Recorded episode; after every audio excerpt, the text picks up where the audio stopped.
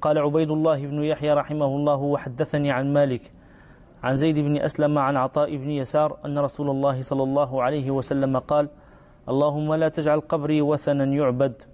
اشتد غضب الله على قوم اتخذوا قبور أنبيائهم مساجد.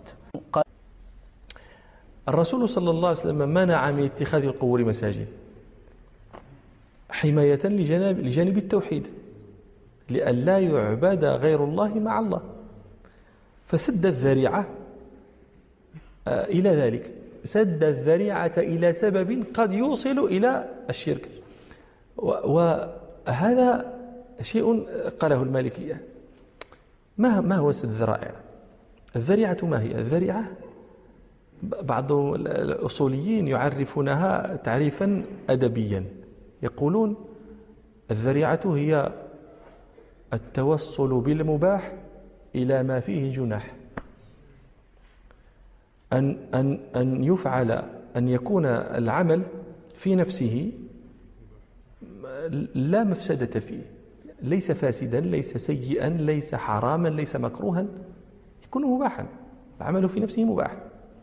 لكن يكون هذا العمل هو في نفسه وسيلة إلى محرم. هو في نفسه مباح. لكنه يوصل إلى محرم. فيمنع ذلك المباح. هذا هو سد الذريعة. سدت الوسيلة المباحة الموصلة إلى غير مباح الموصلة إلى غير مباح. مثال. في البوادي ناس تحتاج إلى حفر الآبار. فيجيئون إلى طريق يمر منه الناس تمر منه البهائم فيحفرون فيه بئرا. حفر البئر في نفسه مباح. لكن هذا المباح الذي هو حفر البئر في الطريق يتوصل به إلى محرم وهو سقوط الناس فيه وهو سقوط البهائم فيه وإهلاك الناس والبهائم هذا شيء محرم. الفعل في نفسه مباح لكن يتوصل به إلى محرم. فسد الذريعة ومنع من ذلك المباح فيقال حفر البئر هنا حرام. لماذا؟ سدا للذريعة. الذريعة عندنا عند العلماء ثلاثة أقسام. قسم معتبر إجماعا.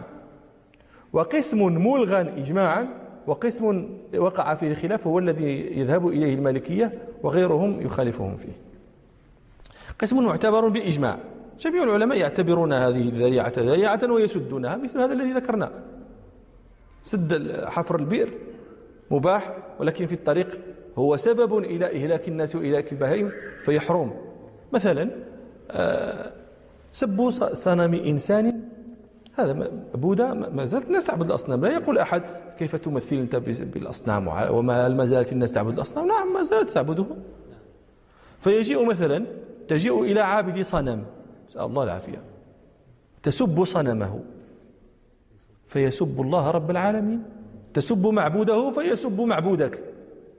سب الصنم في نفسه. أنت تسب حجرة سب الصنم في نفسه. مباح. لم لكن لما كان هذا السب يتوصل به إلى سب رب العالمين. حرم سب الصنم لهذا سدا للذريعة. هذه ذريعة معتبرة بالإجماع. القسم الثاني ذريعة ملغاة بالإجماع لا يعتبرها أحد.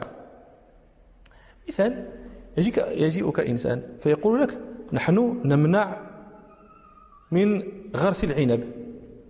نمنع نمنع. لا يغرس أحد عنبا.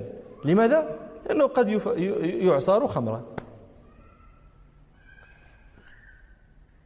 طبعا ينبغي أن تفهموا.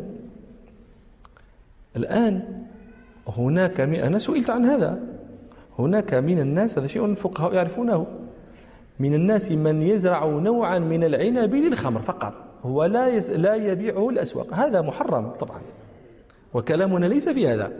إنما كلامنا أن يجي المفتي فيقول أنا أمنع من غرس العنب في الدنيا. لماذا؟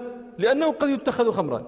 نقول له هذه ذريعة ألغاها العلماء بالإجماع. لم يعتبروها ولم يحرموا غرس العنب بسبب هذا. مفهوم؟ ولهذا يقول الشيخ سيدي عبد الله بن إبراهيم العلوي صاحب المراقي يقول وانظر تدلي دوالي العنب في كل مشرق وكل مغرب. في في كل مشرق وكل مغرب ترى دوالي العنب جمع دالية الدالية إحنا نقولوا الدالية الدوالي مدلاه هنا وهنا معناه أن العلماء في المشرق والمغرب لم يعتبروا هذه الذريعة. مثل ذلك أيضا هذه الذرائع الملغاة. يقول لك مثلا إنسان أنا أمنع أحرم على أكثر من أسرة أن, يشترك أن, أن, أن يشتركوا في سكن واحد. لماذا؟ الاحتمال وقوع الزنا. احتمال قائم هذا. طيب. نقول له لكن هذه ذريعة ملغاة إجماعا ألغاها لم يعتبرها أحد من العلماء. وقسم ثالث وهو المختلف فيه. يمثلون له مثلا بنوع من بيوع الآجال. نوع من بيوع الآجال. تجيء إلى إنسان مثلا إلى بائع. تقول له أريد منك أريد هذا الهاتف. بكم تبيعه؟ يقول بكم تقول له بكم تبيعه إلى أجل إلى شهر مثلا حتى تخلص. يقول لك أبيعك هو بألف درهم. فتأخذ التليفون تأخذ الهاتف. صار ملكا لك؟ ولكن لا تدفع الثمن الآن إلى شهر. ثم تقول له كم تشتريه مني الآن؟ فيقول لك نشتريه منك ب 800 درهم الآن. تقول له هكا فتعطيه الهاتف ويعطيك 800 درهم. أنت لما جئت تشتري تريد الهاتف؟ أنت لا تريد الهاتف. أنت تريد مالا. ولكن وتوصلت بهذا البيع إلى أخذ مال. لكن حقيقة الشيء ما هي؟ صرت كأنك أنت الآن أخذت 800 درهم. الآن لتردها ألفا بعد شهر. فهمت الكلام؟ الآن هذا هو القسم المختلف فيه. هذا النوع من البيع يسميه غير المالكية بيع العينة. نحن هو من بيوع الذرائع إلى الربا. إذا نظرت إلى كل بيعة من البيعتين وجدتها مباحة. أنا اشتريت هذا اشترى من عند بائع التليفون هذا بيعة. واشتراها إلى أجل هذا بيع صحيح لا شيء فيه. ثم البائع اشترى منه التليفون بثمانمائة درهم حالة هذا بيع صحيح أيضا لا شيء فيه.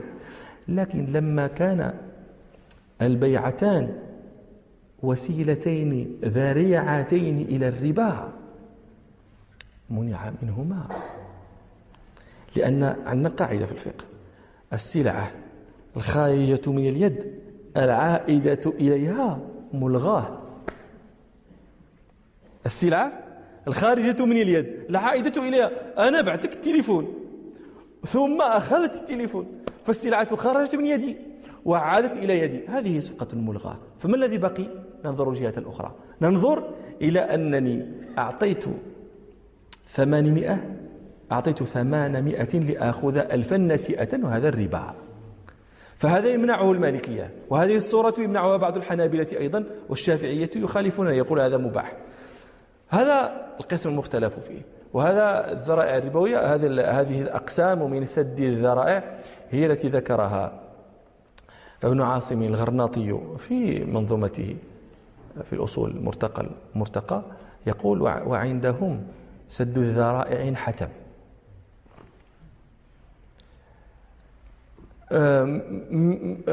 كمثل الامتناع من سب الصنم. هذا انحتم إجماعا. وبعضها لم يعتبر كالحجر من اغتراس الكرم خوف الخمر. هذا لم يعتبر. وقسمها الثالث عند مالك معتبر لديه في المسالك كمثل دعوى الدم دون المال في رأيه والبيع للآجال